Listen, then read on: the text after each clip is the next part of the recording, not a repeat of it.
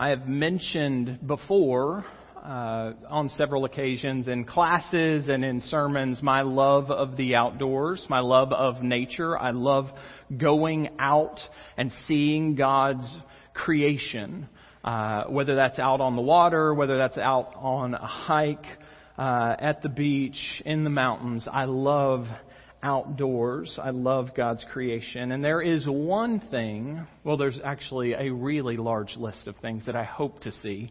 Uh, but one of the things that I hope to see in my life is the redwood forest. Is there anybody that's walked among the giants? We've got, we've got one, maybe a couple have seen the redwood forest. I, I find the, the, the magnitude of those trees just fascinating.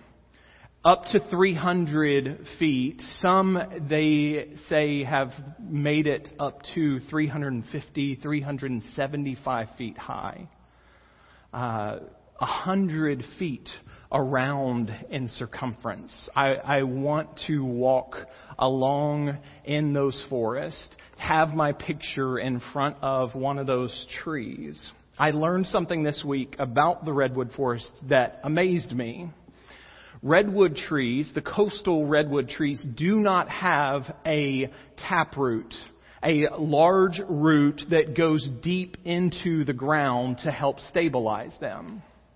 For the largest of trees, you would think that would be something that would be necessary for them to keep them stable, to keep them able to endure all that they will face.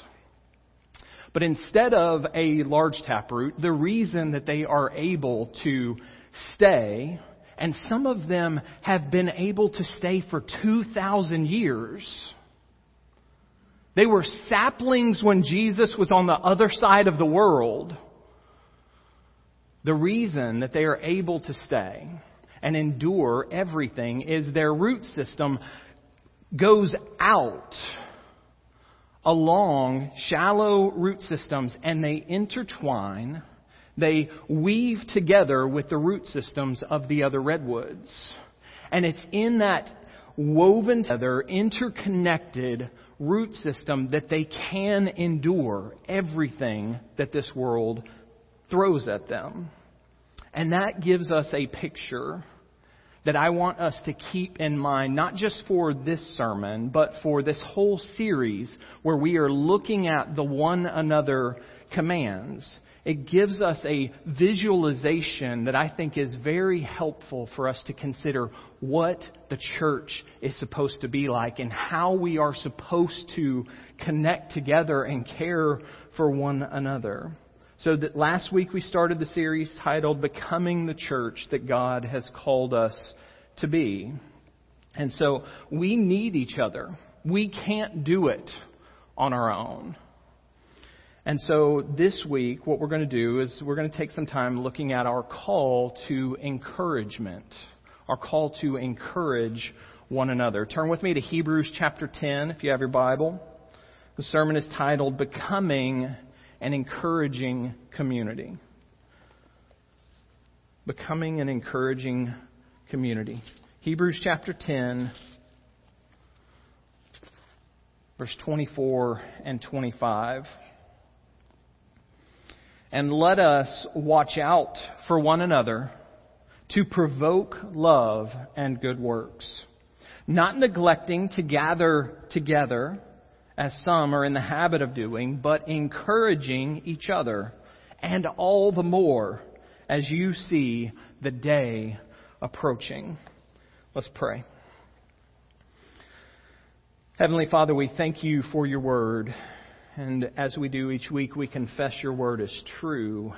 And we ask by your Spirit that you work these truths into us individually and into us corporately. Shape us by these truths. Open our eyes to what it is that you're calling us to as we work through this text. Help us believe and help us respond as you would have us do. It's in Christ's name we pray. Amen. So as we look at becoming an encouraging community, becoming a church that encourages one another, there are three things from this text that I think will help us. Uh, help us understand what kind of things we're supposed to encourage each other with and when that is supposed to take place. And so the first truth from this text is this. We are to encourage one another toward godly living.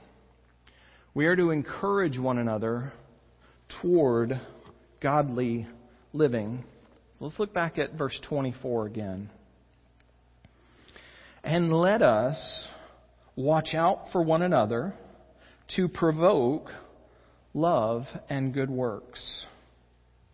Let us watch out for one another to provoke love and good works. So we are to watch out for, or some of your translations may say we are to consider.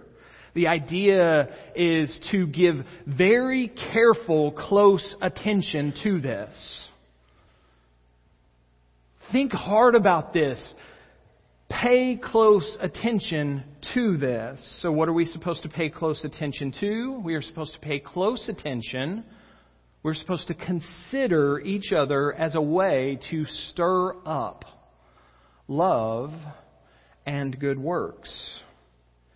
Pay close attention to encouraging each other to live out the lives that God has called us to. So, toward godly living. Now, we may think, well, that's not really my place. I don't want to get in someone else's business. None of us are perfect. And it's important that we know this is not just talking about kind of meddling in other people's lives just to point out all their faults and criticize them for not being good enough. However, we are to be so connected with one another so woven together as a people that we naturally encourage each other towards the kind of lives that God has called us to, stirring up a desire to honor God with our living. I love the proverb that is familiar for us. Proverbs 27 and verse 17.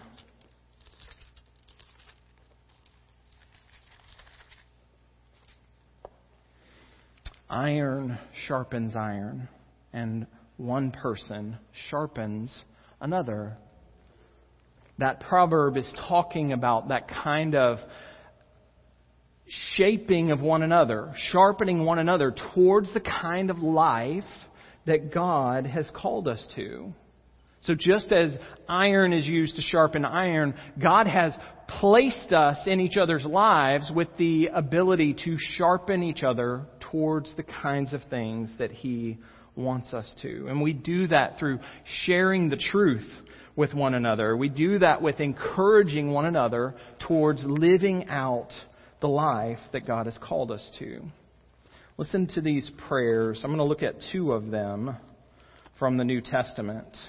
Paul's prayers for the church often are prayers about uh, wanting the people to become the people that God has called them to be. So in 1 Thessalonians 3 and verse 12, and may the Lord cause you to increase and overflow with love for one another and for everyone, just as we do for you. So Paul prays for the churches that he's writing to. I want the Lord to stir in you a love for one another. And in other places he talks about, you are loving them. We want you to continue doing that even more so. And then in Colossians, a prayer for good works, godly living. Colossians 1 verse 9 and 10. For this reason also, since the day we heard this, we haven't stopped praying for you. We are asking that you may be filled with the knowledge of His will in all wisdom and spiritual understanding. And verse 10, so that you may walk worthy of the Lord, fully pleasing to Him, bearing fruit in every good work and growing in the knowledge of God. So we are to encourage each other towards love and good works, and we see Paul praying specifically for this, for the body of believers, praying that they would grow in love for one another, praying that they would grow in good works, the fruit that God produces in our lives. Now, one of the reasons we are to encourage each other towards godly living is because our hearts are often drawn to the opposite. Right? If we're, if we're honest with ourselves, and that, this is me as well, our hearts are not drawn always to do the things that God has called us to do. We have sinful hearts. And we want to do the things of this world. Our, our sin and our own hearts and Satan works to distract us from the type of life that God has called us to. And in those moments, we need our brothers and sisters to encourage us, to strengthen us and say, but this is what the Lord has for us. Right? We need that kind of encouragement regularly in in our lives. We want to have a life that honors God, and we need to encourage each other in that. The second thing that we are to encourage each other with is we are to encourage one another with our eternal hope. So, first, we're to encourage towards godly living. We are to encourage the, each other with our eternal hope. So, let's look at verse 25 back in Hebrews 10. Not neglecting to gather together, as some are in the habit of doing, but encouraging each other, and all the more as you see the day approaching. I want us to focus on the second half of this verse. We're going to get to the first half with my third point was to keep considering what it is we're supposed to encourage each other with, and that is the hope that we have. Right? So the second half of verse 25, encouraging each other and all the more as you see the day approaching. So what day is the author of Hebrews talking about? It's talking about the day that Jesus comes back. Jesus has promised that he will return. We have scripture that teaches us He's coming again for us. And so, with that hope that one day Jesus is going to come back, we keep encouraging each other to live the lives that we have, to endure the things that we are going to endure in this life. We keep saying, but Jesus is coming back one day. He's going to make it all right again one day. He's going to turn the world right side up again one day. We are to encourage each other with that hope, right? That day is getting closer and closer that Jesus is going to come back. And since we've placed our hope there, that Christ is going to return for us, we should encourage each other with that reality. Paul tells the Thessalonians this. In 1 Thessalonians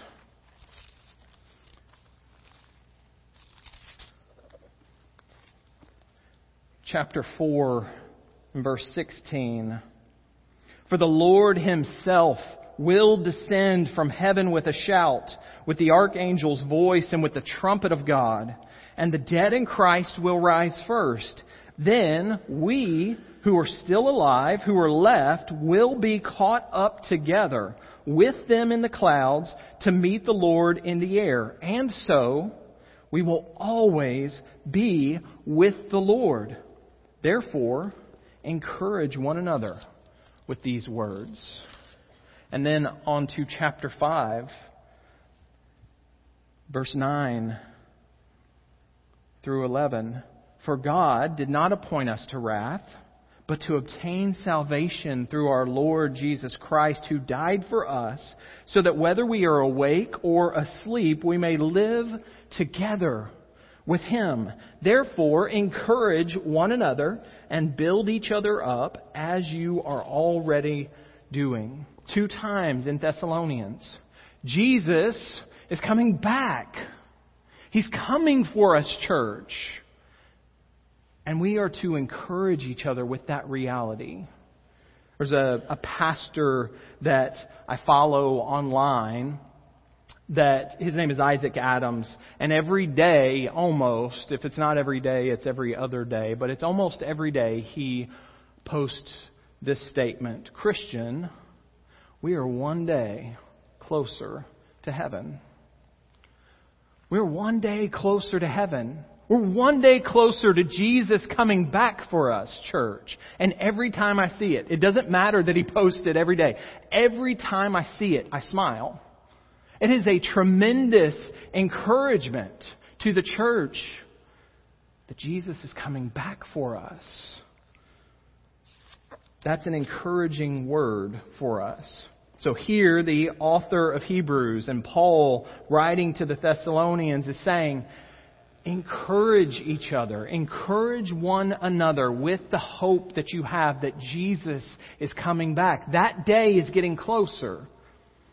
And so keep reminding each other of the hope that we have. We want to live as God calls us to, and because He's coming back, we can live facing the discouraging days, the hardships, the temptations, we can endure those things if we keep reminding ourselves of the hope that we have. We need to encourage each other with that eternal hope. So, considering these first two points, one, let's ask ourselves who can I encourage here at this church? Who can I encourage here at Dogwood? And of course, the answer for every one of us is everyone. We can all encourage each other. But specifically, thinking about your life, your connection with brothers and sisters here, think, God, who is it that you want me to encourage this week? And let's ask that always, because we are to always encourage each other towards godly living and with the hope that we have. And so ask the Lord, and then let's be obedient to Him. Let's become that encouraging body of believers. Not with just one or two people, but let's all be an encouraging body of believers. Let's make it a regular practice to encourage one another because that's what the Lord desires for us. Would you join us in that this year? Last thing I want us to see from this text is this we are to gather together for encouragement. We are to gather together for encouragement. That's the purpose of us meeting together with our brothers and sisters in Christ is encouragement. Encouragement in these things towards godly living and with the hope that we have. So let's look at verse 25 again. Not neglecting to gather together as some are in the habit of doing, but encouraging each other, and all the more as you see the day approaching. So, between these two statements, we've got a, a statement on watching out for each other to stir up loving works. That's a, an encouragement statement. You're supposed to encourage each other towards godly living. And this statement on encouraging each other because the day that Jesus is coming back is coming closer and closer. Between these two statements telling us to encourage one another, we see where that's supposed to happen. That's supposed to happen when we gather as a body of believers. When we gather together as members of the church, the language says not neglecting the assembly. Some of your translations may say that, not neglecting assembling together. It uses the language of the local congregation joining together, coming together with brothers and sisters in Christ. It was to happen, it is to happen when the church is gathered together. And the text says some people are neglecting to do this. You're not to neglect gathering together for the purposes of encouragement. You were supposed to gather together regularly. The newest poll that came out this last year says, is a poll of Christians, professing Christians. And I don't share this as a gotcha towards some of you concerning church attendance. I don't share this as a shame on one side or a gold star for you on the other side, uh, but it's applicable to this. The newest poll of Christians say that the, a large percentage, I think it's 86% of Christians in the uh, poll said that attending church once a month is considered regular faithful attendance. Attending church once a month is considered regular faithful attendance. And I don't believe that that can be supported by what the author of Hebrews is talking about when he says, don't neglect gathering together. And again, it's not a shame on you if you haven't been here as much as someone else. It is an encouragement from God's Word that we are intended. God created us to come together for the purposes of encouragement. And we can't receive the kind of encouragement we need if we are coming together only 12 times over the course of a year. That's like 3% of the day. I mean, 3% of the days in a year. So we, are, we need to come together regularly, church. And when we gather, it is to be for the purpose of encouragement. I think that's a good reminder from this text that says not neglecting to come together, as some are doing, but instead of neglecting, we're supposed to encourage. That means when we gather, it should be for the purposes of encouragement. But that's not just to be from the pastor to you. When you come, you should be encouraged by my messages. But that's an instruction to the whole church. We should all be encouraging one another. We need every person in this body of believers to be an encouraging person. And so when you come, don't just think, I, I hope that I'm encouraged by the message today, or I'm hope that I'm encouraged by someone today. You should expect that and hope for that, but you should also come with the hope of, I hope I can be an encouragement.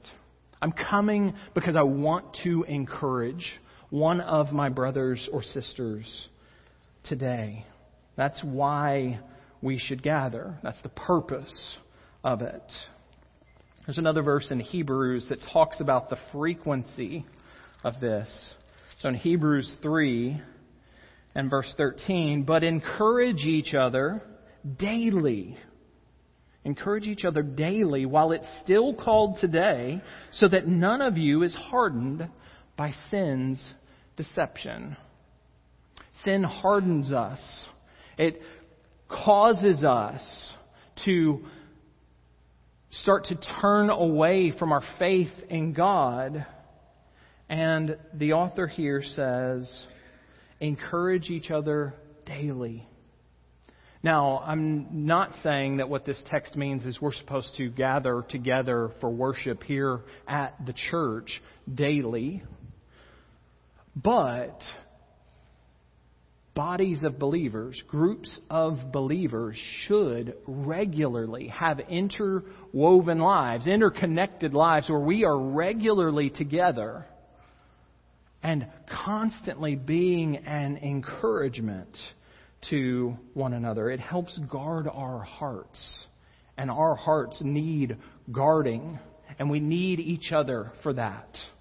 Dietrich Bonhoeffer, in his book Life Together, which is a, an, a a written down experiment on Christian community of his own experiences in building Christian community. This was written in the 1930s or early 1940s. And it seems so applicable to us today. Bonhoeffer writes this God has willed that we should seek and find His living word in the witness of a brother, in the mouth of man. Therefore, the Christian needs another Christian who speaks God's word to him. He needs him again and again when he becomes uncertain and discouraged. For by himself, he cannot help belying the truth. He needs his brother man as a bearer and proclaimer of the divine word of salvation. His own heart is uncertain, but his brother's is sure. He needs him again and again when he becomes uncertain and discouraged. Every single one of us goes through uncertain times, goes through discouraging times. He needs him again and again when he becomes uncertain and discouraged because his own heart is uncertain, his brother's is sure. Let us regularly be in connection with brothers and sisters in Christ for the purpose of encouragement. We need it, church. We absolutely need it because we face hard times. We face discouraging days. Every single one of us walks through seasons like this. It could be physical things. It could be mental things. It could be spiritual things. But whatever they are, we all walk through discouraging, hard times. And we need one another to encourage. So, church, would you, one, commit to reg- regularly coming together for worship? Let's, let's not fall into the ways of this world, the ways of our culture that says it's okay if you've got something else that you want to do. It's okay if you've got other things. Yes, you, we get sick or we have things that come up, but the culture is shifting away from the importance of us gathering together regularly. So let's commit to regularly coming together for church, for, work, for worship, and for the purpose of encouragement, and let's commit to spending time together outside of these walls, spending time together with our brothers and sisters in Christ for the purpose of encouragement. Would you join us in that this year in 2024 to become a encouraging an encouraging church? So church, remember that image that I mentioned at the beginning of the redwood forest stabilizing other, holding each other up because of their interconnected, woven together root system.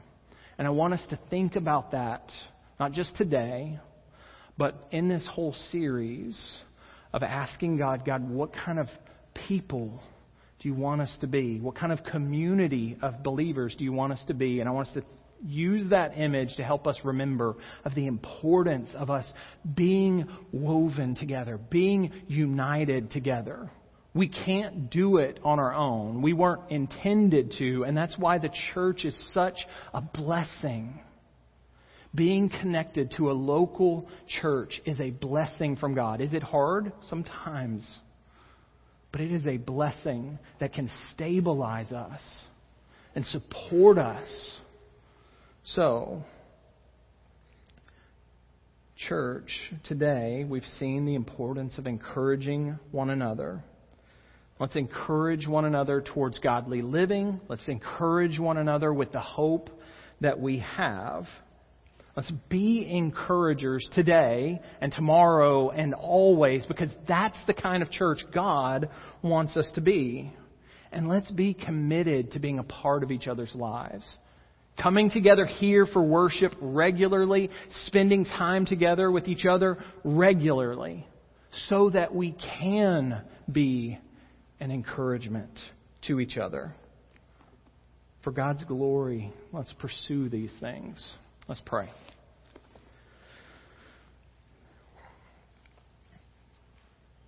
Heavenly Father, by your Spirit, weave us together, unite us together, interlock us. Help us pursue this. Help us be committed to this. Let us be an encouragement to one another. Throughout this body of believers, let us encourage one another with the hope that we have and towards the life that you want us to live. It's in Christ's name we pray. Amen.